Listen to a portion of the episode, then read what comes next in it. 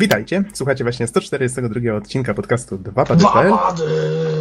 Tak, i tym standardowym powitaniem witają was Marcin Bizon-Bizuga, Witam wszystkich słuchaczy. Norbert Geksen-Jarzębowski Siemanko. i Bartłomiej Donsot-Tomycyk. Halo, halo?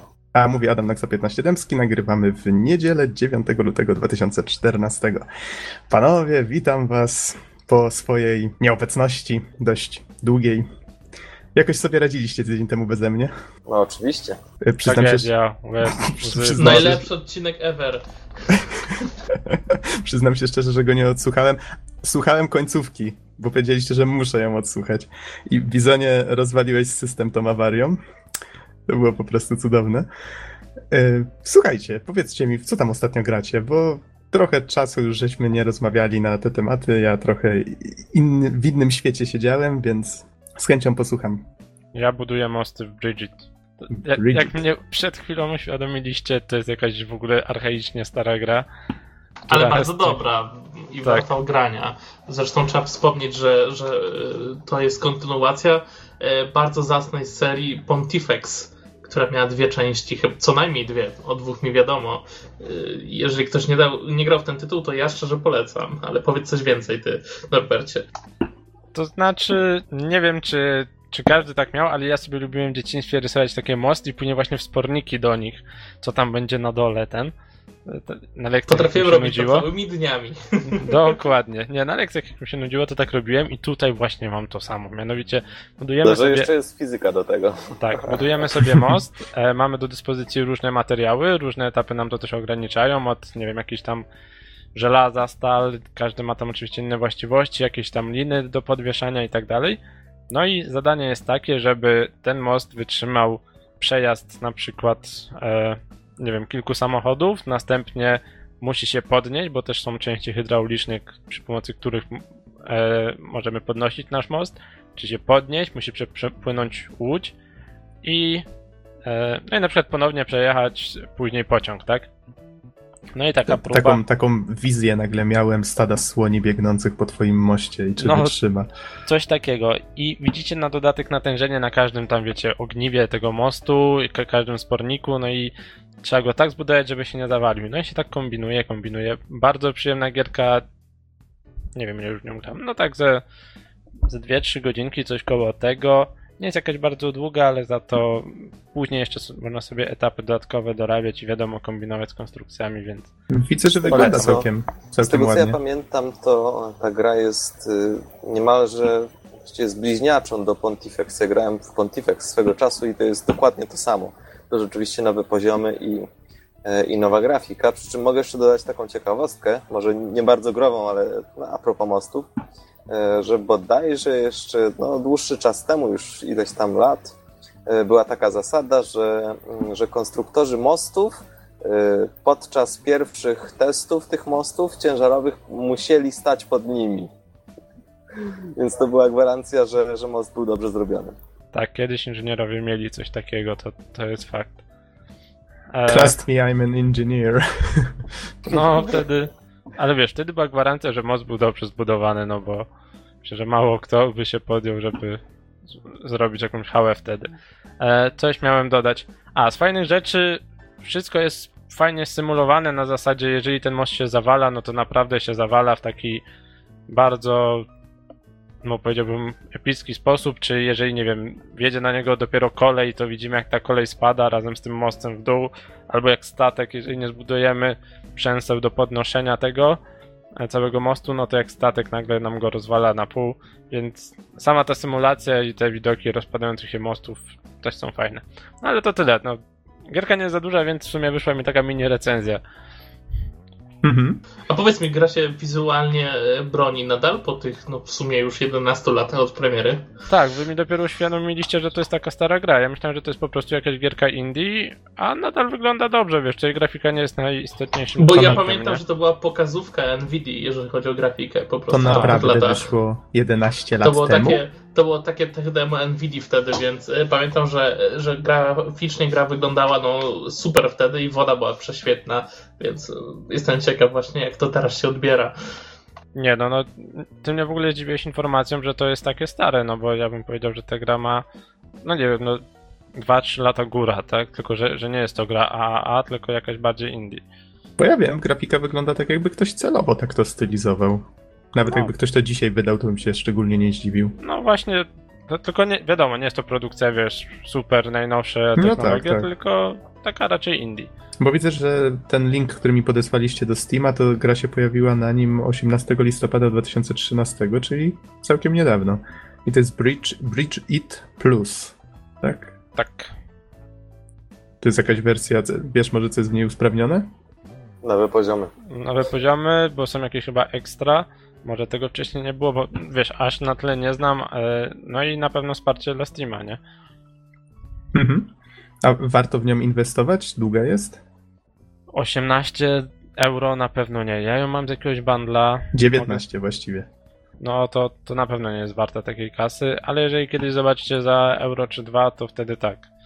Od siebie mogę dodać, że naprawdę warto, dlatego że w Pontifexa grało się naprawdę długo, poziomów było cała masa i, i z tego co pamiętam, to poziom trudności także rósł, więc kolejna seria była coraz większym wyzwaniem. Ta ostatnia była tak trudna, że trzeba było naprawdę odwoływać się do jakichś niesamowitych sztuczek, żeby most się nie zawalił. Więc, więc myślę, że Bridget a po wstępnych oględzinach w ogóle się nie różni od Pontifexa. Będzie stał na takim samym poziomie. Myślę, że tak będzie. Mhm.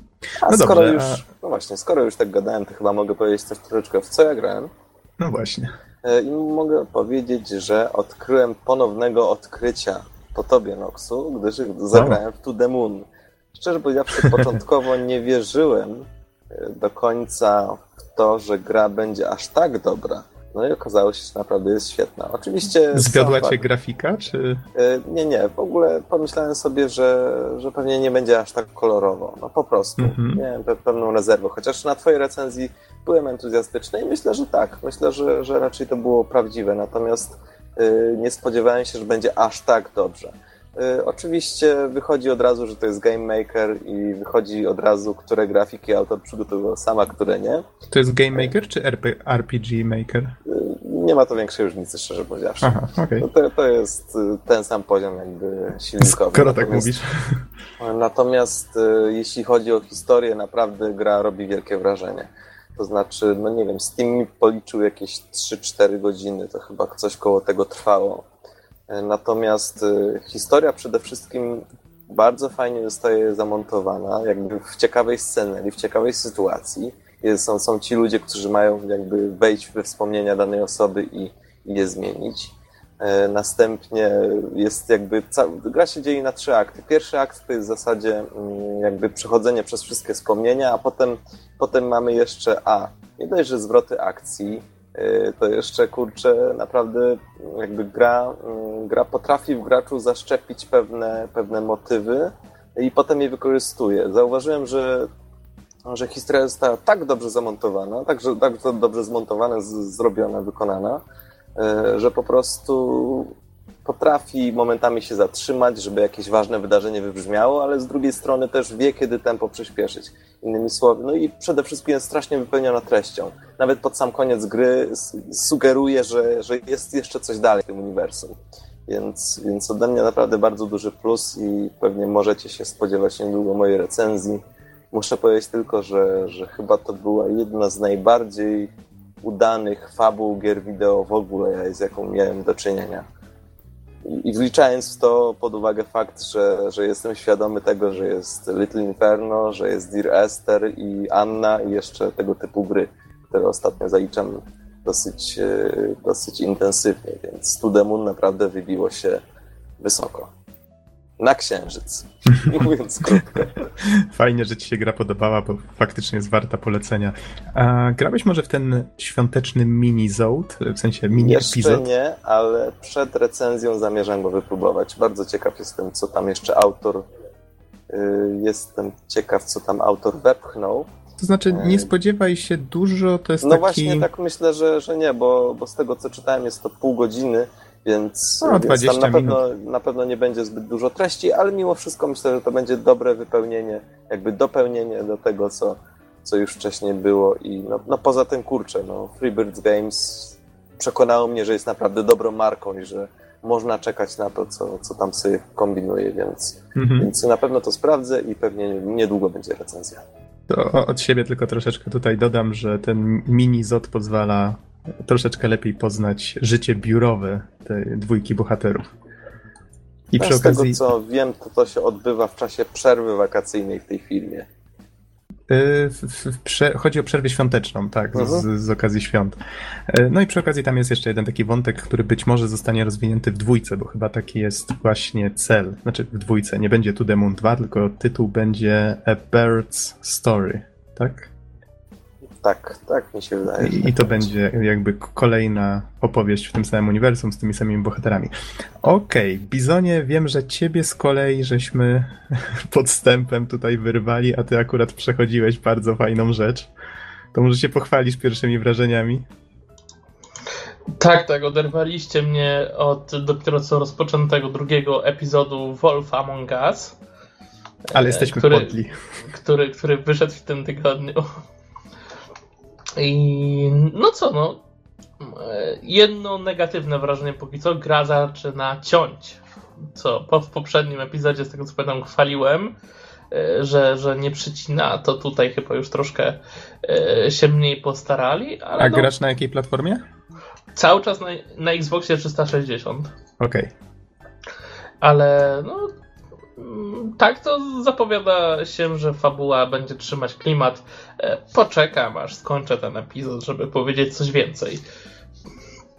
E, okej. Natomiast, natomiast e, przed tym grałem w Local Cycle, które kupiłem w promocji na Xbox Live. Obecnie gra chyba jeszcze nawet dzisiaj jest dostępna za połowę ceny, czyli za 10 dolarów bez jednego centa. E, Więc e, zarazem ląduje jako najtańsza produkcja w tym momencie do kupienia na e, Xbox One, Mhm. bo to wychodzą na tym przydyszki.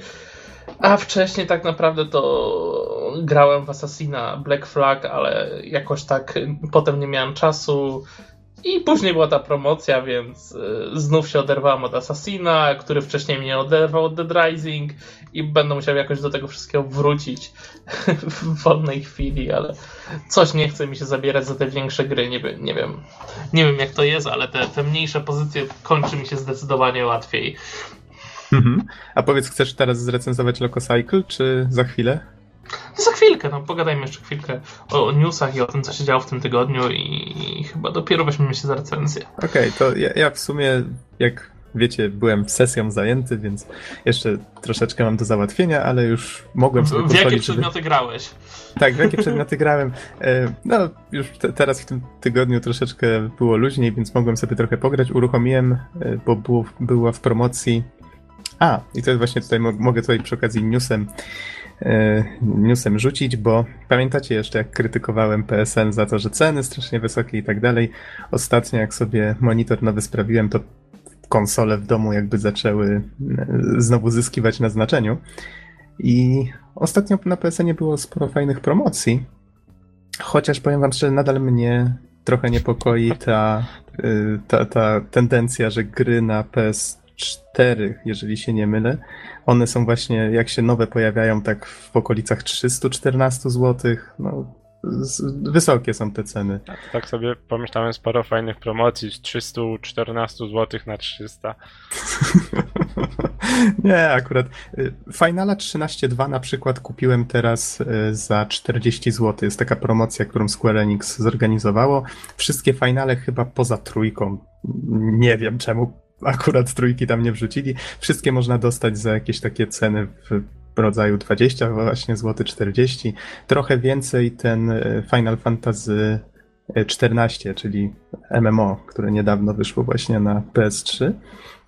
Myślę, że takie przystępne ceny. Teraz na przykład trwa y, lutowe cięcia cen trwają. Widzę, że można sobie The Last of Us kupić taniej. Tutaj mam newsa na PSX Extreme i już tak patrzę te ceny The Last of Us. Gdzie to się schowało? Jest. 129 zł na przykład. Jeszcze do tego minus 10% dla plusowiczów. Do 26 lutego trwają te promocje. Jeszcze jest Gran Turismo 6 taniej, Tearaway, dużo, dużo innych gier, więc warto sobie troszeczkę przejrzeć. Gier na Vita tak samo przeceniono całkiem sporo. Więc ogólnie rzecz biorąc, ceny mnie niepokoją nowych gier, ale starają się tam, żeby troszeczkę zrównoważyć tą moją krytykę wcześniejszą, starają się, żeby faktycznie tych promocji też troszeczkę było. Da się kupić gierki taniej. Z kolei, no, zdążyłem przejść tego finala. Właśnie myślałem, czy go dzisiaj nie zrecenzować, bo e, Final Fantasy XIII, znany bardziej jako Lightning Returns, Final Fantasy XIII wychodzi już w ten piątek, jeżeli się nie mylę, u nas w Europie. Ale wybraliście, żebym mówił o tym Asasynie Revelations, który, o którego miałem zrecenzować już, nie wiem, z miesiąc temu. Chyba nic mi w głowie nie zostało, ale dobra, coś tam będę próbował Szczerze? wydupać. Mnie No. bardziej interesuje Final. No bo Assassin jak każdy Assassin pewnie. A, I tak i nie, trochę tak, też tak myślałem, ale całe szczęście Revelations mnie zaskoczył bardziej niż Brotherhood, który był taki właśnie, tak jak mówisz, nie? Że mógłbym równie dobrze recenzję zamknąć, że a, Assassin jak Assassin. Ale dobra, to porozmawiamy o tym. Może jak czas pozwoli, to jeszcze trochę o tym finalu pogadamy, a jak nie, to za tydzień. E, widzę, że jakiś news ciekawy się pojawił a propos Nintendo. Tak. Mianowicie Nintendo wraca do Polski. Sekundę, ja sam sobie muszę tego newsa odnaleźć, bo gdzieś chyba zgubiłem Zresztą cały chyba tak nie do końca, tak? Ale. Bo to nie, nie polska firma będzie teraz dystrybutorem. To znaczy, Dokładnie. nigdy nie była tak na dobrą sprawę polska firma. Wcześniej mieliśmy Austriaków, teraz będą to Czesi. Ale, Wesoło, nie? ale i tak lepiej, że coś takiego niż nic. Mhm. Więc na razie planują wrócić e, do sklepów. W sensie obecnie z tego co wiecie lub nie wiecie, gier Nintendo nie można dostać prawie w żadnych sklepach, nie licząc jakichś takich specjalistycznych w stylu Ultima czy inne, czy raptem kilka tak naprawdę w Polsce, które oferują jeszcze gry Nintendo. Czyli pewnie sprowadzają to wszystko bez udziału mm, jakiegoś właśnie większego dystrybutora. Dokładnie, ale w takich sklepach jak Saturn, jak Empik, Mediamarkt nic nie znajdziecie, czyli w takich no jakby największych, e, może nie najlepszych, no ale jednak największych i takich najbardziej docierających do popularnego odbiorcy. E, no tak. No i później, to też jest dość ważne, po wejściu do sklepów planują działania promocyjne, więc może doczekamy się czegoś więcej niż jednej reklamy w telewizji na dzień. No bo tak jak mówiłem w poprzednim podcaście, Noxu może nie słyszałeś, ale prawda jest taka, że jeżeli mają odbić rynek polski, to muszą wejść z przytupem. No bo Xbox i PlayStation są tutaj dość mocno zadomowione. No i teraz, żeby przebić ten, się przez ten rynek, Znaczy nie, e, Norbert, No. Xbox jeszcze nie jest zadomowiony, bo go też nie ma, tak? Więc e, Wii tak naprawdę ma przewagę. e, Jeszcze chwilowo. to znaczy mimo wszystko Przynajmniej jeżeli chodzi o dostępność w normalnych sklepach, tak? chodzi ci o Xbox One, ale jednak w świadomości odbiorców ten Xbox istnieje i to dość mocno, nie? Że czy to jest Xbox 360, sama marka Xbox jest mocna. Ja się tak zastanawiam, jakie oni ceny ustalą, bo do 1 marca, tak, mamy poczekać na oficjalne ceny Wii U i 3DS-a. No i jak to będzie z tymi grami? Jeżeli faktycznie wszystkie z katalogu Nintendo będą, czy w ogóle na te konsole, to byłoby super. Gdyby wszystkie były dostępne w sklepach, no to już by było coś. Gdyby jeszcze były w ludzkich cenach, to byłoby jeszcze lepiej, bo myślę, że to jest pierwszy krok, żeby to zaczęło odnosić sukces. Mm, Tylko, że ja się zastanawiam, czy oni zaczną kiedykolwiek robić coś takiego, właśnie tutaj dość często jest zadawane pytanie o ten y, Club Nintendo, tak? Ale oni już mówią, że na razie nie planują żadnych akcji ze spolszczaniem tego klubu, y, czy właśnie udostępnianiem go Polakom. Więc No niestety nie Tu- będzie tego. tutaj chyba góra, w sensie Japończycy muszą podjąć jakąś decyzję i czytałem, że chyba już coś planują. Przy ostatnim spotkaniu z e, właśnie z prezesami ponoć była mowa o, o ofensywie, tak? Na rynki rozwijające się.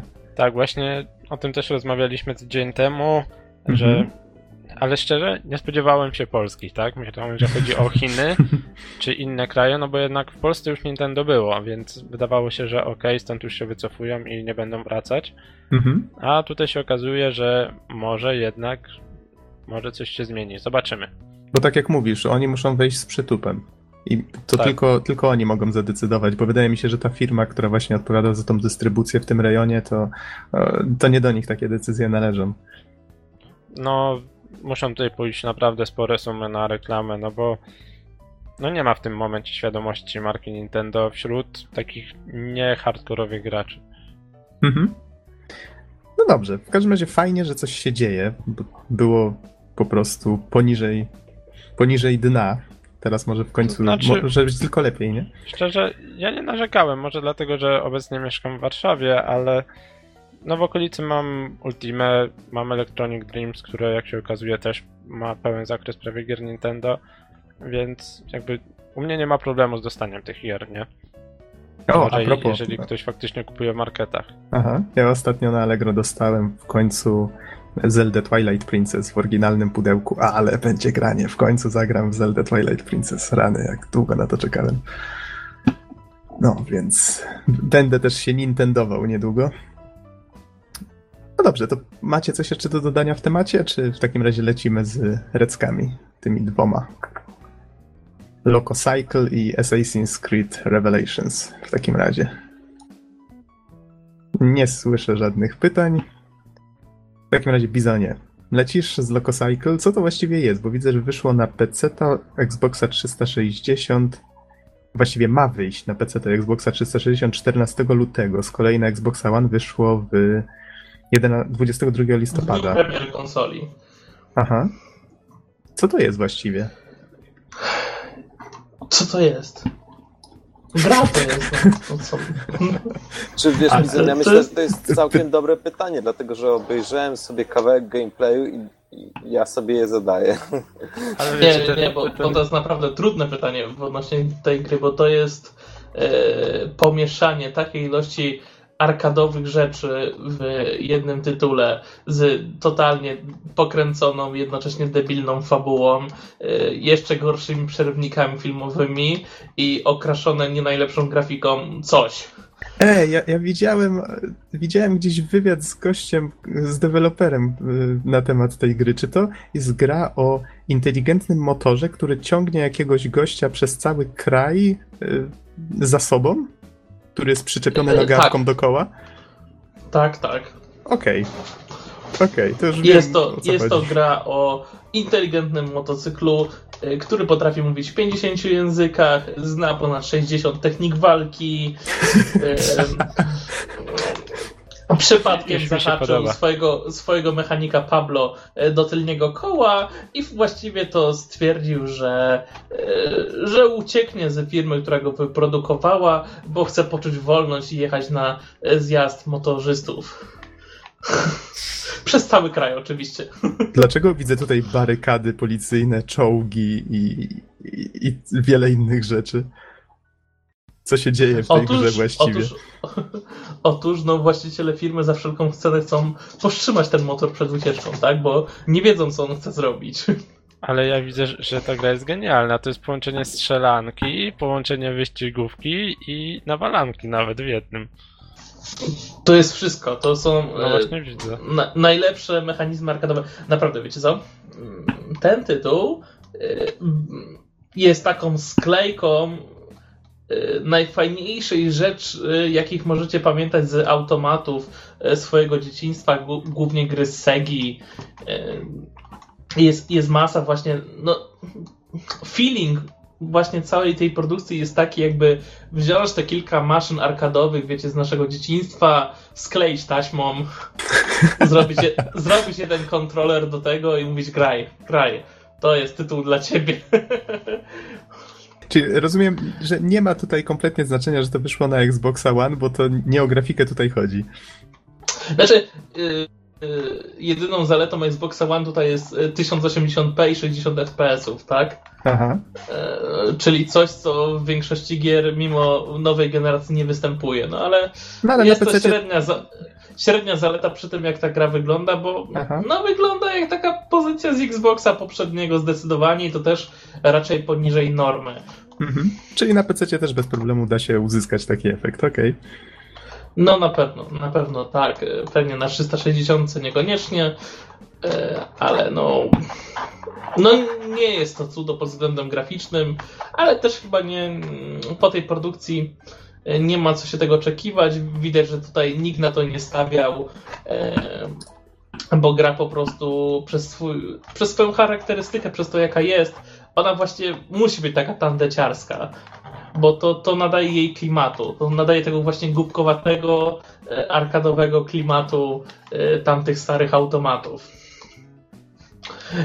No, tak jak już wspominałem, generalnie e, gra okraszona jest przerywnikami filmowymi, kręconymi normalnie kamerą, w świecie z żywymi aktorami i te przerywniki są strasznie głupie, tak samo jak reszta gry, ale to nie znaczy, że przy tym nie są zabawne, tak?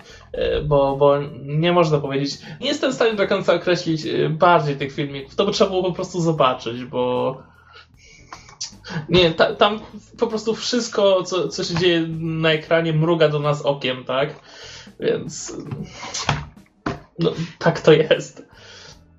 Wróćmy do samego Pablo. Pablo jest właśnie mechanikiem, który przez przypadek jest ściągnięty przez, e, przez naszego głównego bohatera, czyli motocykl. No i żeby było śmiesznie, Pablo mówi tylko po hiszpańsku. Nawet w wersji angielskiej gry? Nawet w wersji angielskiej gry pojawiają się tylko napisy E, właśnie co mówi Pablo. Okej, okay, to teraz stało się cheesy do kwadratu. Co, co nadaje jeszcze więcej klimatu i oczywiście nasz motocykl nie do końca e, kmini, e, że, że, że ciągnie go za sobą przez całą drogę i tam Pablo mówi zatrzymaj się, ten ciągniesz mnie i tak dalej. Fajnie, że a motocykl odpowiada, że fajnie, że, że cieszy się, że razem podróżują, nie? Absolutnie niby, niby zna język, ale nie, nie, jest w stanie skminić, co Pablo ma do powiedzenia. Zresztą jak właściwie wszystkie postacie w grze, tak? Nikt nie rozumie Pablo. A gdyby nie napisy nawet i gracz. Nawet i gracz by nie zrozumiał, zgadza się. To, to, to nadaje trochę uroku, tym bardziej, że można wyłączyć napisy Pablo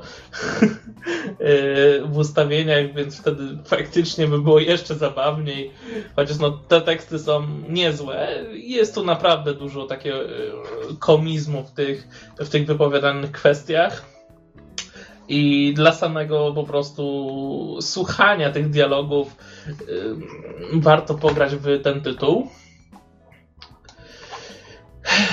A powiedz, jak wyglądają same plansze, czy tutaj się dla punktów gra, czy to właśnie jest podzielone jakoś na plansze, czy to jest taki jeden, wiesz, jazda przed siebie? O, Nie, o tutaj, tutaj są, y, całość jest podzielona na kolejne epizody i w nich są oczywiście kolejne e, plansze. Nie są one zbyt długie, zresztą jak sama gra, bo gra należy do zdecydowanie tych bardzo krótkich tytułów i nie wiem, nie przechodziłem jej na raz, ale określenie pomiędzy 3 a 4 godziny e, to będzie dobre określenie dla tego tytułu.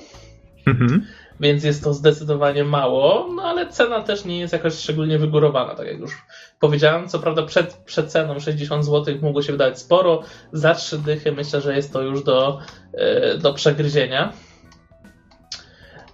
No bo, bo gra przede wszystkim daje fan, tak? Co by nie mówić o innych aspektach, to bawi się z tym tytułem naprawdę świetnie.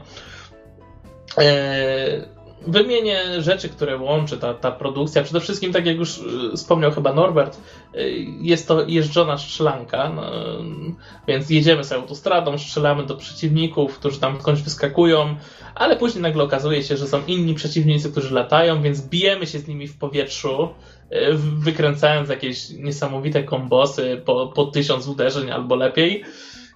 Co ciekawe, fajne jest to, że przeciwników jest dość sporo typów, a każdy z nich właściwie wiąże się z zupełnie innym, inną taktyką potrzebną do, do ich pokonania. Nie są to szczególnie trudne zadania, ale y, ten taki powstający miks co chwila przeciwników jest, no, robi całkiem sympatyczne wrażenie i sprawia, że ta gra się nie nudzi w żadnym momencie. Więc tutaj zdecydowanie na plus. Widzę, że tutaj są też takie oceny w rodzaju 21 uderzeń, combo, osom, takie wielkie napisy na jedną czwartą ekranu. Tak, to wszystko jest właśnie z takim przymrużeniem oka.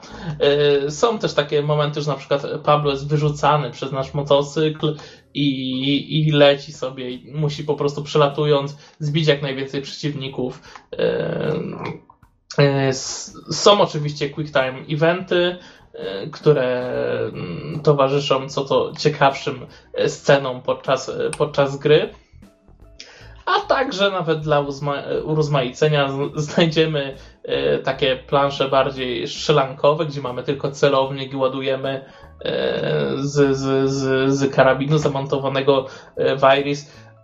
Oraz ciekawostka jest jedna plansza, w której bijemy się niczym w Mortal Kombat, łącznie z kultowym już napisem Finish Him.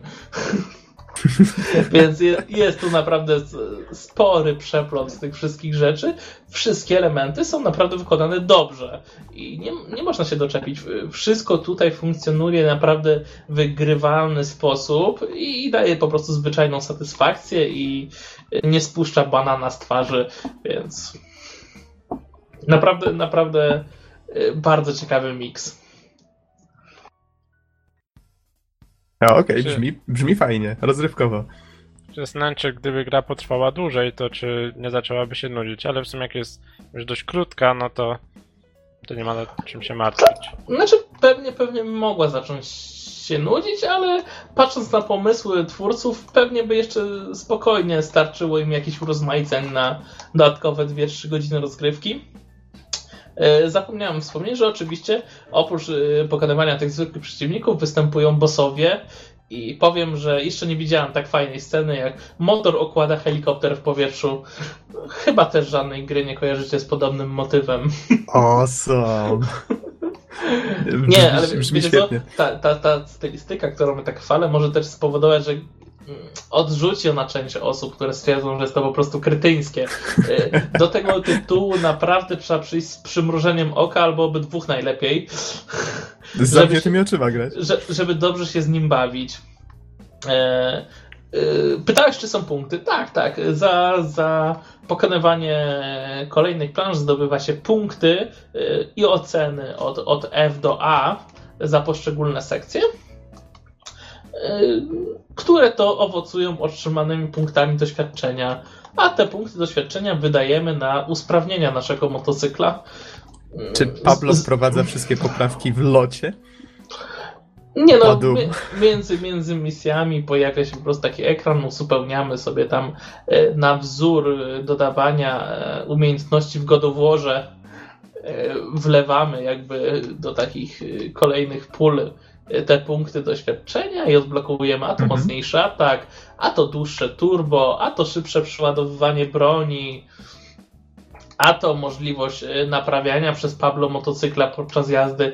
Dużo takich y, pierdół y, teoretycznie nieznacznie wpływających na rozgrywkę, a jednocześnie sprawiających, że mamy wrażenie, że nasz motocykl jest coraz silniejszy. Noxu, czyli Fajny jednak w locie. Czyli jednak w locie.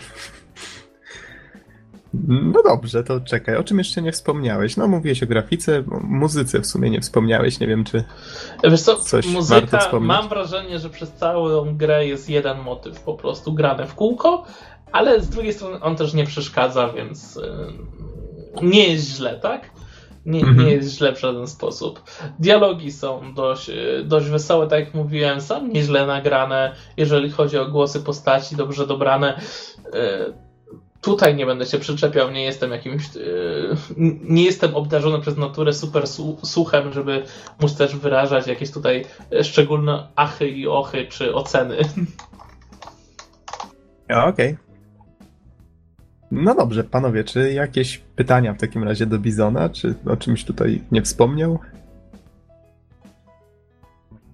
Ciszę słyszę. No dobrze, pisanie, to w takim razie podsumuj, powiedz. Znaczy, powiem, komu powiem tak, no, niestety problem jest taki, że, że ta gra nie oferuje nic poza przejściem jej raz, tak? Y, nie ma tutaj żadnego dodatkowego trybu, jedyne co to możemy odblokować różne making offy i obrazki yy, konceptowe z gry. Yy, achievementy są raczej proste, więc też nie ma co liczyć, że przedłużą rozgrywkę. Więc tu, tutaj jednak minus. By mógł być jakiś, wiecie, tryb trudniejszy albo coś, e, żeby po prostu rozmaicić tą grę. Tak to ona jest naprawdę prosta. E, nie stanowi właściwie żadnego wyzwania dla, dla nikogo. To jest po prostu taki tytuł, przez który się przelatuje od, od początku do końca e, z przyjemnością, ale no, nie pozostawia nic poza tym. Mhm. Czyli można, nie trzeba, jeżeli ktoś szuka czegoś zwariowanego, to jak najbardziej. O ile jest To za rozsądną cenę. Pewnie, pewnie dla, dla wielu osób po prostu taki jednorazowy relaks po pracy. Aha. Można przejść, nie ma konieczności. Jeśli się lubi gry Twisted Pixel, bo to też trzeba wspomnieć, że to jest firma, która robi naprawdę fajne produkcje arcade'owe. e, Szczególnie polecam Explosion Mana, e, który też był naprawdę fajnym tytułem od nich.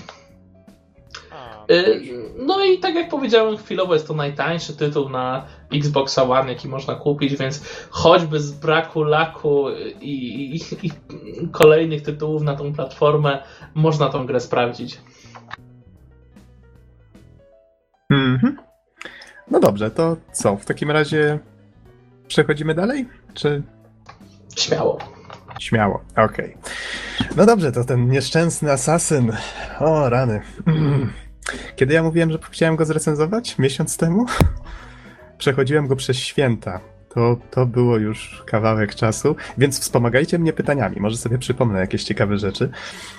Ja już mówiłem, jak wygląda moja przygoda z asasynami, bo właściwie Brotherhood to kupiłem na y, tych przecenach y, Cenegi, tak? Czy, czy na Move. Move teraz chyba nie jest własnością Cenegi. A, mniejsza o to. W każdym razie e, co, co roku w święta są promocje, w których udaje mi się dostać asasyna za jakieś takie śmieszne pieniądze i, i właśnie tak nadrabiam tę serię.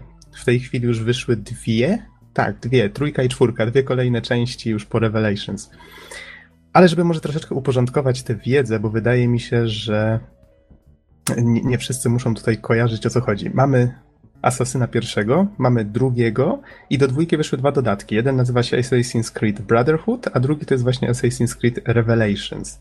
I o ile w jedynce poznawaliśmy losy Altaira, należącego do Bractwa Asasynów, o tyle w dwójce y, już poznawaliśmy losy Ezio Auditore da Firenze tutaj we Włoszech, nie w, nie w Ziemi Świętej, tak jak w jedynce. E, Oni są ze sobą spokrewnieni i, i jakby łączy wątki te z przeszłości, łączy postać Desmonda, postaci, która żyje współcześnie i która za pomocą takiej specjalnej maszyny Animusa e, odtwarza wspomnienia tych swoich przodków. No jest tutaj jeszcze taki wątek rozciągający się przez wieki, e, który dotyczy konfliktu między Bractwem Asasynów a Templariuszami.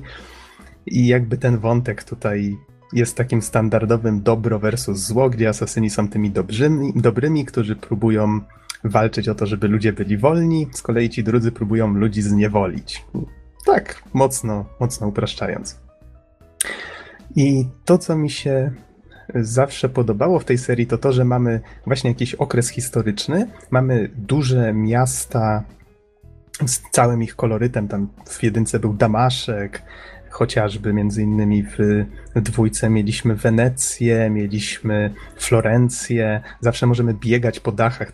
W- właśnie ten parkour jest tutaj tą ważną częścią rozgrywki. No i tym naszym asasynem musieliśmy się zawsze skradać do jakichś miejsc, zabić kogoś po cichu, unikać strażników, mieliśmy te ukryte ostrza i, i różne inne zabawki. W, w Revelations, no tutaj właśnie tłumaczę te wszystkie takie podstawy fabularne, bo y, w Revelations mamy jakby podsumowanie historii y, tych dwóch postaci, czyli Altaira i Ezio. Tutaj historia Desmonda, z tego co wiem, y, jest w jakiś sposób domknięta w trójce, w którą jeszcze nie grałem. W każdym razie Revelations pozwala nam podsumować właśnie historię tych jego dwóch przodków i na początku na początku gry oczywiście znowu tutaj, żeby troszeczkę wprowadzenie do fabuły mm, jakby już zamknąć, y, znowu widzimy Desmonda, tym razem on w poprzednich częściach był taki wątek, że mogliśmy na przykład wychodzić z Animusa, mogliśmy chodzić y, wokół tej maszyny. Z kolei w, w Revelations jest taki wątek, że on został w tej maszynie zamknięty. Już tutaj nie będę tłumaczył dlaczego, jest to związane bezpośrednio z zakończeniem Brotherhood. I znajduje się na czymś w rodzaju nie pamiętam jak oni to dokładnie uzasadnili, ale jest to jakaś taka wirtualna wyspa stworzona wewnątrz tego, tego animusa, wewnątrz tej maszyny i on spotyka te, na tej wyspie e, obiekt testowy 16, tak to tutaj nazywają. Jest to osoba, która wcześniej uczestniczyła w badaniach właśnie nad tym animusem, już w serii było o nie, była o niej mowa i ten, ten właśnie wirtualny odpowiednik tego, e, tego obiektu 16 tutaj pomaga mu pomaga mu wyjść z tej maszyny. Mówi, że musi dokończyć te wspomnienia Ezio i jeżeli domknie te wspomnienia właśnie związane z Altairem i Ezio, to wtedy Desmond będzie mógł się wydostać z, z, z tej wyspy i z Animusa. E, mówiąc krótko, ta fabuła to jest jeden wielki bullshit, już tutaj nie będę się w to zbytnio wdrażał. Bo... Nawet nie denerwuj, wiesz jak głupia jest fabuła w nowym Assassinie. Black Flag w czwórce? No, mo mogę nawet przytoczyć, bo to będzie żaden spoiler, bo to jest dosłownie sam początek gry. Aha. Bo jesteśmy piratem, tak? Jak, jak pewnie kojarzycie. To znaczy w przeszłości jesteśmy piratem, tak? E, tak, tak. E, Aha. I wyobraźcie sobie, że e, że na samym początku gry gonimy asasina. Jak wiadomo, asasini są wyszkolonymi, e, prawda, osobami po prostu zabijający bez problemu innych. A my jesteśmy tym takim piratem, doganiamy tego asasina i zabijamy go jednym uderzeniem i zabieramy jego rzeczy i też jesteśmy już asasinem od tej pory. What the fuck? What the fuck? Jak jakiś, jakiś po prostu podrzędny pirat po prostu zabija asasina bez, bez żadnego trudu. Co to ma być? Jak, można tak, ja, ja jak tak można wprowadzać fabułę? Mogę tylko powiedzieć, że zmieniam zdanie i że to przebiło tu do temu. Po co, prostu. Co, co przebiło? Jeszcze raz? To byłem przebiło w szoku. To the moon. Okej. Okay. Ale wiesz, Bizonie, no tak, głupstewka ta seria ma, bo ona tutaj ma jakby ten rozciągający się właśnie przez wieki, tą teorię spiskową wieków, ma jeszcze ten taki wątek, nie będę no tutaj tak, oczywiście... No ale seria cię uczy, że asasini są naprawdę wyjątkowymi zabójcami i generalnie wiesz... No rozumiem, rozumiem o co ci chodzi. A tutaj się okazuje, że ciach, mach, nie? Jedno mhm. uderzenie po, po nim i koniec. Bierz pod uwagę, że w Brotherhood, czyli w części przed Revelations, yy, mamy historię o tym, jak Ezio, o którym tutaj jeszcze będę mówił, w Rzymie buduje, od, odbudowuje właściwie od nowa zakon, który wcześniej właśnie był założony, znaczy założony, którego głową wcześniej był Altair, chociaż to, to nie on założył, tutaj to, to jego historię też warto poznać sobie, jeżeli chce się zapoznać z serią. I właśnie być może ten asasyn, o którym mówisz, to właśnie był jakiś, wiesz, uczeń. Może to nie był jakiś mistrz asasyński, prawda? No, trzeba brać pod uwagę, że oni nie są wszyscy na tym samym poziomie. Ale to już nie, nie wchodząc w takie szczegóły. No właśnie teoretycznie był, ale już też nie będę wchodził dalej w fabułę. Okej, okej, okay, okay, spoko. Y, I rozgrywka w Revelation. Wspomniałem, mamy wyspę i mamy właśnie te wspomnienia Ezio. W grę wpleciono też wspomnienia Altaira, ale jak to zrobiono albo za chwileczkę... Po prostu, albo po prostu Ezio. E, e, e, Ezio, tak. Wiem, że w Polsce się używa też takiego. Ja, ja wolę jednak tego starego, dobrego Ezio. E, I e, Ezio audytor z, z Firencji, tak? Z Florencji. No, no dobra, zostańmy przy Ezio. Czyli gameplay w grze właściwie jest podzielony na te kilka części. Mamy wyspę, do której możemy wrócić w dowolnym momencie. Na tej wyspie, jeżeli znajdujemy takie znajdźki, które nazywały się bodajże fragmenty Animusa, możemy odblokowywać pewne wspomnienia Desmonda. To Mówi się sumie... Anusa. Słucham? Fragmenty Anusa. O, wizanie, wizanie, wizanie. Nie skończę tej recenzji dzisiaj. Fragmenty Animusa i wykorzystujemy je właśnie do tego, żeby odblokować te wspomnienia Desmonda. To jest o tyle fajny motyw, że Desmond, jako taka postać, która jest jakby głównym bohaterem tej serii, no przynajmniej do trzeciej części, zawsze był traktowany jakoś tak pobocznie. I, I to troszeczkę z jednej strony drażni, z drugiej, no nie wiem, i tak te wydarzenia jego przodków zawsze były ciekawsze. I myślę, że twórcy tutaj starali się troszeczkę tą postać wzbogacić.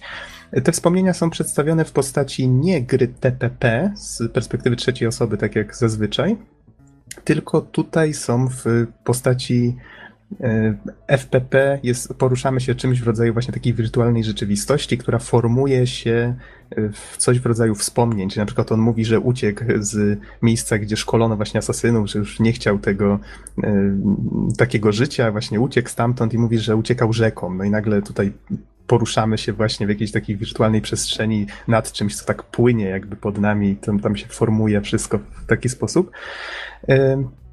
To był taki całkiem ciekawy dodatek, jakiś taki nieszczególny, ale w sumie taka ciekawostka, widać, że twórcy dodali go troszeczkę na siłę, bo on nawet nie jest chyba w silniku gry zaimplementowany. Jak się wchodzi w to wspomnienie, gra się na moment wyłącza do Windowsa i włącza inną aplikację, która jest właśnie tym, tym wspomnieniem. No, takie to trochę nieprofesjonalne, ale... ale nie no, tak... wspomnienia Wexe, nowa technologia. tak, w Animusie Wexe. No właśnie. Ale to pomijam ten fakt. Tych wspomnień, są jeszcze dwa wspomnienia takie, których w grze domyślnie nie ma, trzeba je sobie kupić z DLC. Jedno dotyczy, mm, bodajże ona się nazywa Lucy Stillman, jeżeli dobrze pamiętam, też znana postać w serii, a druga to właśnie Obiektu 16. Nie pamiętam, ale jeśli zapłacisz, to sobie przypomnę. I, I właśnie Obiekt 16 też jego wspomnienia można, y, historię właściwie, nie tyle wspomnienia można poznać w tych dodatkowych. To się bodajże nazywało The Lost Archives, ten, to DLC. I to jest jedna część gry. Druga część gry, ta najważniejsza, to są właśnie losy Ezio. I tutaj mamy historię o tym, jak Ezio już mając tak około, no chyba 50 kilka lat, to w XV wieku, wyrusza do Masjafu, czyli właśnie tam, gdzie była twierdza, y, w której Altair zarządzał bractwem w wieku tam, no, na przełomie chyba XII i XIII wieku, y, właśnie Ezio tam przybywa, wiedząc, że znajdzie tam jakiś skarbiec, jakąś bibliotekę z wiedzą, która może mu się przydać.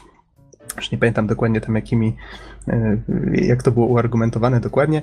W każdym razie przybywa tam, jak wiecie zapewne ze zwiastuna, który całkiem niezłą furorę zrobił y, swojego czasu, tam ze dwa lata, może trzy temu na E3, E, okazuje się, że cała twierdza jest opanowana przez templariuszy, Ezio zostaje pojmany, o mało nie zostaje powieszony, ale udaje mu się z tego jakoś wykaraskać i to jest jakby cały prolog jest potem tak zbudowany wokół tego, że próbujemy najpierw w tej twierdzy znaleźć tą bibliotekę, okazuje się, że jest zamknięta za takimi dziwnymi, tajemniczymi drzwiami. Tutaj właśnie pojawia się ten wątek, który w częściach poszczególnych się pojawia, takie science fiction troszeczkę...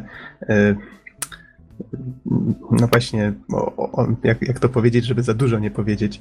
Jest tutaj historia takiej rasy, która teoretycznie, rasy bogów, ciężko to, ciężko to ująć, która właśnie jakąś taką technologię posiadała i jakby jakby to jest taki wątek, do którego i ci asasyni, i ci templariusze tylko w różnym celu dążą templariusze właśnie za pomocą tej technologii chcą ludzi zniewolić i to jakby ten wątek się powtarza w kolejnych częściach. No i właśnie widzimy takie drzwi i one są zamknięte jakimiś takimi magicznymi kluczami. I wiemy, że te klucze zostały ukryte w Konstantynopolu. I tu musimy się teraz z Masjafu wydostać. Znowu mamy ucieczkę, e, ucieczkę na, na powozach konnych, jakieś, wiecie, akcje w rodzaju filmu wysokobudżetowego akcji i tak dalej, i tak dalej. Niezła rozpierducha. I ostatecznie to, co myślę jest najfajniejsze w tej grze, trafiamy w końcu do tego Konstantynopola, możemy sobie spokojnie po tych dachach pohasać, bo to jest zawsze to, co tutaj w tej serii jest najfajniejsze, czyli możemy sobie stanąć na tym dachu, spojrzeć po horyzont i zobaczyć właśnie całą panoramę miasta, wspiąć się na jakiś najwyższy budynek, no, wskoczyć sobie w jakiś najbliższy wóz z sianem, to jest też taki znany motyw, który jest oczywiście kompletnie mm, durny, bo człowiek by się zabił na miejscu po takiej akcji, ale to już ujmijmy, że to takie uproszczenie gameplayowe, prawda? No i Konstantynopol przede wszystkim. Tak, jak będę kiedyś stał e, na szczytu budynku i będę musiał skoczyć w dół, cuk ściana, to będę krzyczeć logiko z asasyna, nie zawiedź mnie teraz. Okej. Okay. Ale no nie i... zawiedzie mnie, prawda? Tego ci obiecać już nie mogę. I to, co jest fajne w Konstantynopolu, właśnie przedstawionym tutaj w Assassin's Creed, to jest właśnie ten e, orientalny klimacik. Do tej pory mieliśmy w dwójce i w Brotherhood miasta włoskie, więc bez przerwy właściwie wałkowany ten sam klimat. On był fajny, ale już przyznam szczerze, że w Brotherhood miałem wrażenie, że gram w taką grę, która jest takim niepotrzebnym sequelem. Okej, okay, dodali Rzym, którego nie było w dwójce, ale takie miałem jakieś wrażenie, że ta historia równie dobrze jakbym jej nie poznał, to nic bym nie stracił. W Revelations nie miałem takiego wrażenia. Faktycznie to dopięcie tej historii Altaira i Ezio, jak on właśnie szuka tych kluczy yy, i, próbuje się dostać do do tego, do tego skarbca, do tej biblioteki, on z każdym znalezionym kluczem sam jak w jakiś sposób doświadcza wspomnień, które Altair nagrał na tych kluczach. Czyli mamy jakby odczytywanie wspomnień we wspomnieniach, taka asasynowa incepcja. Czyli Desmond poznaje wspomnienia Altaira poprzez, poprzez Ezio. Czyli mamy okazję pograć tutaj też Altairem. Są to takie epizody z jego życia, które w sumie całkiem, całkiem myślę fajnie się łączą z różnymi innymi mediami. Na przykład tam jest wspomniane, że, że syn Altaira trafia do Egiptu, a, a, pamiętam, że jakiś komiks właśnie Ubisoft wydało, gdzie akcja działa się w Egipcie, więc myślę, że to się wszystko fajnie tak jakoś łączy. Tylko ja, ja nie miałem do czynienia z tymi, z tymi innymi właśnie e, tworami. I ta historia mniej więcej tak przebiega. Jeszcze mamy tutaj takie wątki w rodzaju takiego subtelnego wątku miłosnego w, właśnie w tym Konstantynopolu, gdzie niejaką Sofię, Sofię Sartor poznaje nasz Ezio i to w sumie taki, taki fajny wątek, który um, sprawia, że przy tym całym zabijaniu tutaj jakby tak troszeczkę to łagodzi i y, cały ten klimat. Podobało mi się to, fajnie to zostało zrobione. Jest to zresztą postać, która pomaga Ezio rozszyfrować te wskazówki do znalezienia każdego z tych kluczy. I tu mamy jakby taki wątek, mm, znaczy nie tyle wątek, mamy taką mechanikę, że jak już mamy ten otwarty świat w mieście, zwiedzamy sobie, y, wykonujemy powiedzmy jakieś zadania, szukamy znajdziek, czyli to, co właściwie zawsze w Asasynie robimy, wspinamy się na punkty widokowe, żeby odkryć mapę. To też jest znany motyw. Mamy też takie miejsca zamknięte. To też już się w serii zdarzało. I tutaj właśnie w takich miejscach znajdujemy te klucze. I to są z reguły takie misje, że musimy najpierw znaleźć wskazówki, gdzie jest ukryty dany klucz. Idziemy właśnie do Sofii, żeby ona to rozszyfrowała. A potem y, znajdujemy to miejsce i mamy coś w rodzaju takiego liniowego etapu, w którym y, musimy. No, to chociażby taki przykład, y, że trafiamy do jakiejś takiej olbrzymiej groty, właściwie to, to, też jest taki troszeczkę bullshit, że twórcy umieszczają nagle olbrzymią grotę, wielką po prostu, że nie widać jej końca, pod miastem, pod Konstantynopolem. No, ale okej, okay. ważne, że to wygląda fajnie i, i faktycznie robi wrażenie. I tutaj się gra troszeczkę na zamienia... Bo jak wszyscy wiemy, na mieście nie ma żadnych studni, które mogły wypadkowo. I właśnie e, tutaj gra się zamienia troszeczkę w takiego księcia Persji, czyli mamy taki tor przeszkód, przez, którymi, przez który musimy przejść w właściwie po jednej konkretnie wyznaczonej linii.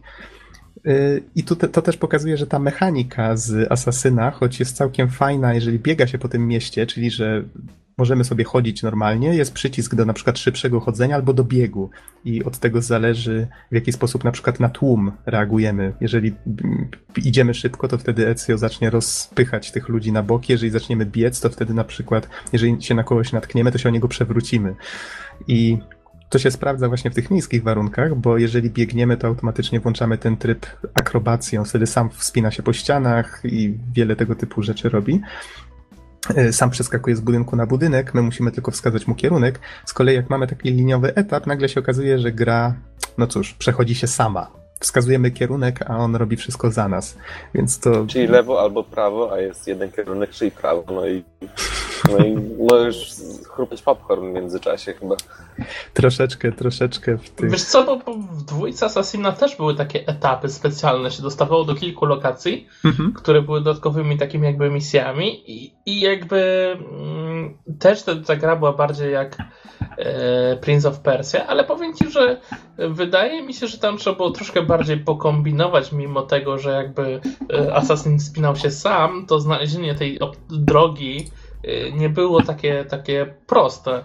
I to były całkiem fajne etapy w dwójce. Mówi, że tutaj niestety to troszkę spartolono. To znaczy, nie, nie użyłbym słowa spartolono. Te lokacje są naprawdę ładne. Muszę przyznać, że robiły na mnie wrażenie i fajnie się w nie grało. Lubiłem, lubiłem właśnie znajdować te klucze, e, w sensie czekałem na te misje, aż one się zdarzą, bo one były jednymi z fajniejszych rzeczy w tej grze.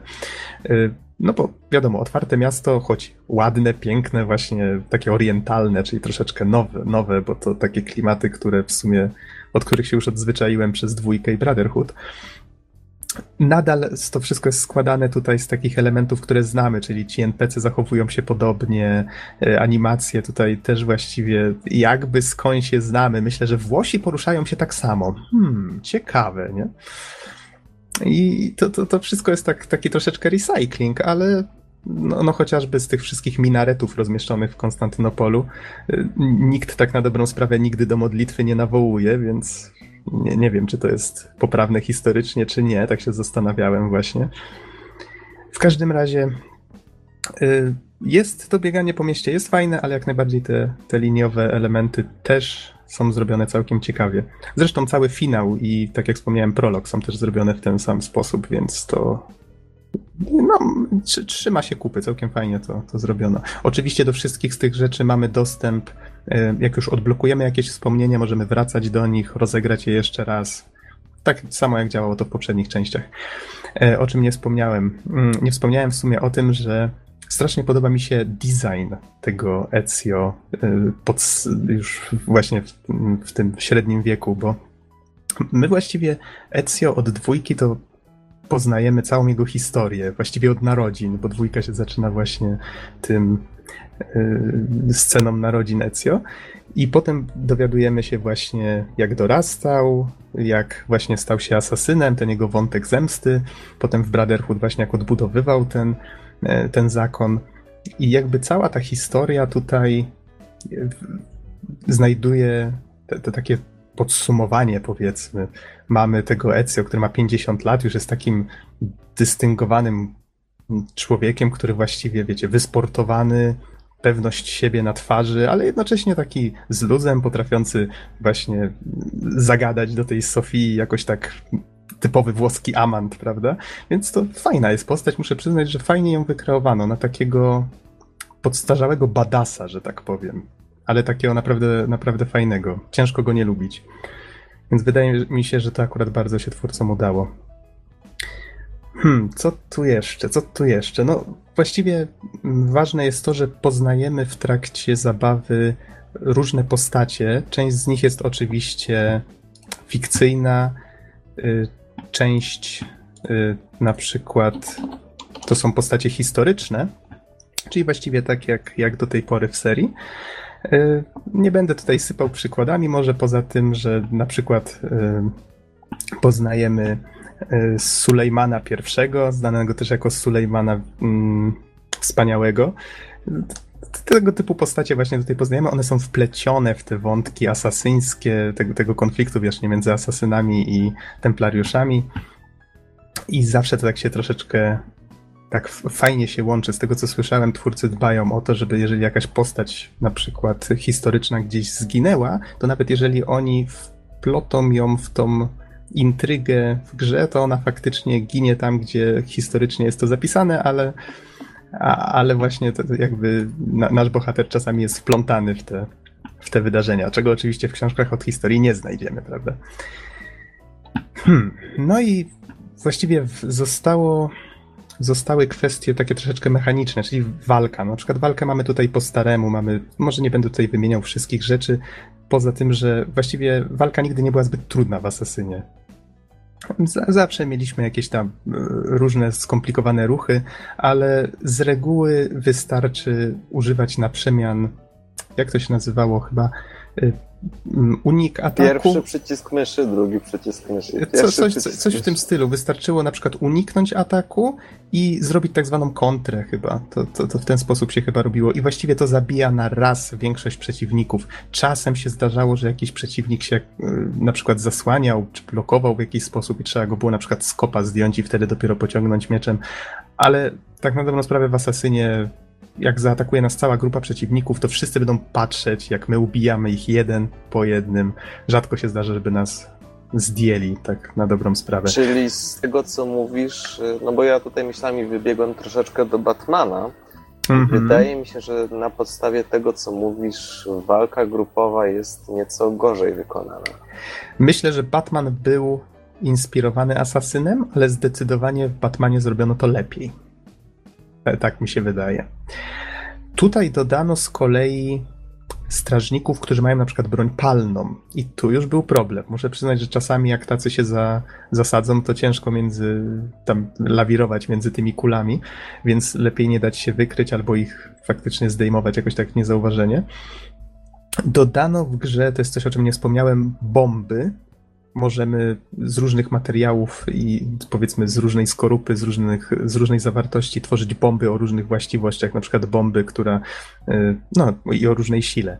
Bomby, która na przykład rozsypie jakieś złote skrawki i ludzie zaczną to zbierać i wtedy zrobi się tłok. Możemy na przykład taką bombę, która ma krew w środku jakiegoś zwierzęcia i wtedy obiekt nią trafiony, jakiś człowiek na przykład myśli, że został jakoś śmiertelnie ranny i, i zaczyna panikować. No i oczywiście mamy takie typowe bomby, które mm, odłamkowe czy, czy dymne. I, i które to powodują może... faktyczne śmiertelne rany. Na przykład, tak. Więc możemy, możemy, możemy właśnie tego typu, e, tego typu rzeczy tutaj preparować, tworzyć, żeby nie powiedzieć krawcić. I jest tutaj jeszcze dodany hak, czy właściwie ostrzo hak, jak to tutaj nazwano. Służy to do tego, że jeżeli widzimy linę wiszącą między jednym budynkiem a drugim, tak pod, pod kątem pewnym, to możemy wtedy się chwycić i, i zjechać po tej linie. I ten hak w sumie jeszcze służy do tego, że możemy się troszeczkę szybciej wspinać. On jakby się łapie się tym hakiem troszeczkę wyżej dzięki temu i, i, i to pozwala jakby troszeczkę przyspieszyć wspinaczkę. Taki w sumie dodatek, ale jeżdżenie na linach jest jak najbardziej fajne. Y, Tutaj mógłbym jeszcze wspominać o takich rzeczach, że na przykład mamy tutaj odbijanie placówek asasynów, bo przybywamy tam y, witani przez, y, przez człowieka, który zarządza jakby naszymi placówkami asasyńskimi tutaj w Konstantynopolu i musimy odbijać te placówki. Mamy tutaj jeszcze możliwość na przykład obrony ich przed templariuszami, co zostało tutaj rozwiązane troszeczkę jak taki tower defense, ale przyznam szczerze, raz w całej grze tylko raz coś takiego zrobiłem w tutorialu, jak mnie tego uczono i ani razu więcej mi się coś takiego nie włączyło, więc w sumie taki dodatek. No i co? Jeszcze są spadochrony. Nie pamiętam, czy były w poprzedniej części, ale też ich niedużo używałem, chyba raz czy dwa. Problem ze spadochronami jest taki, że jak wszedłem na najwyższą wieżę w mieście i próbowałem z nich zeskoczyć, tak żeby wylądować w konkretnym miejscu, zawsze okazywało się po prostu zawsze, że gdzieś leżał ten stuk siana, który automatycznie włączał tą animację wskakiwania do tego stogu, a ja chciałem po prostu włączyć ten spadochron i sobie gdzieś pofrunąć. Nie, nie można. No cóż. Więc to, to też się nie przydało zbytnio. No a tak to oczywiście grę można pochwalić za piękne widoki. Grafika już widać, że się zestarzała, chociaż chociaż trzyma poziom. Muzyka tutaj z kolei ciężko mi pochwalić muzykę, bo jednak rzadko wybija się na pierwszy plan. Odniosłem wrażenie, że zdecydowanie za mało było tutaj utworów, które, które jakoś tak zapadały w pamięć. Chociażby tak jak y, ten utwór, który się nazywał bodajże Weneckie Dachy z dwójki. To, to jest taki motyw, który człowiek sobie nuci nawet czasami. No tutaj czegoś takiego nie ma. Przejście gry w sensie, w sensie singla zajęło mi około 12 godzin. Multi istnieje, zostało dodane w Brotherhood, ale przyznaję, ani wtedy, ani teraz w niej nie zagrałem. Wiem, Don, kazałeś mi zagrać, żebym na recenzji mógł o tym wspomnieć. Próbowałem. Próbowałem, okazało się, że multi ma taki delikatny wątek fabularny. Jesteśmy e, templariuszem, który się szkoli w animusie właśnie w, e, w sztuce zabijania. I i właściwie okazało się, że nie mam z kim grać, bo po przejściu tutoriala okazało się, że jedna osoba może była chętna, i, ale tam potrzeba było więcej i koniec. Może nie trafiłem w porę, może ludzie już po prostu w to nie grają, może wiecie, następne części wyszły, to zaczęli grać w tamte. Nie wiem, nie wiem. No, po prostu nie miałem, nie miałem farta i znowu nie zagrałem w multi Asasyna. E, co, coś tak Norbert cię słychać właśnie jak, jak robota, tak jak O. O, o, wiecie, ja teraz was wszystkich słyszę jak roboty, to chyba Animus ma jakąś awarię. Halo, halo? O, o, o, teraz lepiej, tak. O, tak, już cię słyszymy z powrotem. To mógłbyś powtórzyć ostatnią minutę mniej więcej? Aha, to przez całą lek. minutę. To mówiłem tylko o multi, Zacznij że nie, nie, udało, nie udało mi się w multi zagrać. Tak, w dużym skrócie. Ale jak powiedz mi, jakie były założenia multi? Czy to jest jakaś gra na koopie, czy może jakiś deathmatch, team deathmatch? W ogóle zupełnie nie wiem o co tam chodzi i chciałbym chociaż, chociaż w zarysie Aha. dowiedzieć się, jakie Ze względu- są założenia. Mhm. Ze względu na to, że mało grałem, w sensie sam tutorial, to, to nie jestem w stanie znowu tak dużo powiedzieć, ale wiem, że jest tam na przykład tryb rywalizacji, w którym chodzi o to, że są NPC chodzący po mapie i to są na przykład, wiesz, kupcy, jacyś minisi i te postacie wyglądają wszystkie identycznie i twoja należy do którejś z tych grupek, w sensie jest ucha- ucharakteryzowana jak któraś z tych grup i ty musisz tak się wtapiać w tłum, żeby wyglądać jak NPC. I masz cel. Zawsze jest wybrany spośród osób, które grają, ktoś, kto jest twoim celem. I on wie, że ty na niego polujesz, ale ty musisz to zrobić tak, żeby on nie wiedział, z której strony nadchodzisz. I jeżeli on się na przykład zorientuje, że jesteś graczem, to on w ostatnim momencie może na przykład e, zrobić coś w rodzaju kontry, czy powiedzmy uderzyć cię łokciem. Jeżeli zrobi to dobrze, no to wtedy będzie mógł uciec. Jeżeli zrobi to za późno, to na przykład go zabijesz, ale będziesz przez chwilę otumaniony, co sprawi, że na przykład ktoś inny będzie mógł cię ubić. I, a, a tamtego ktoś jeszcze inny. Tak się śmiali czasem, że, że tak wygląda właśnie multi w Asasynie, że, że ludzie tak się kolejkowo ubijają. No i można też uciekać po dachach, tylko że to wszystko jest ograniczone na taki bardzo malutki, na taką bardzo malutką część miasta. Taką arenę w pewnym sensie, no. A tak to Brzmi można nie robić. najgorzej, szczerze powiedziawszy. Pomysł jest bardzo ciekawy. No też tak sądzę, też tak sądzę, jest intrygujący. Może uda mi się kiedyś w to zagrać w końcu. Tym razem nie miałem, nie miałem takiej szansy. No i cóż, powiedzcie mi, czy o czymś nie wspomniałem, czy macie jakieś pytania? Myślę, że Tutaj- jak zwykle wyczerpałeś temat. A, oj tam, oj tam. Ja bez jestem ciekaw, jak się zapatrujesz na kolejne części. Czy nadal masz ochotę grać, czy trochę się zmęczyłeś tym Assassinem? No wiesz, biorąc pod uwagę, że przechodzę jednego rocznie, to tak, to tak jest, że przechodzę tego jednego asasyna i mam już trochę dość, a potem znowu nabieram ochoty. Ehm, powiem tak, chciałbym wiedzieć, co się stanie dalej.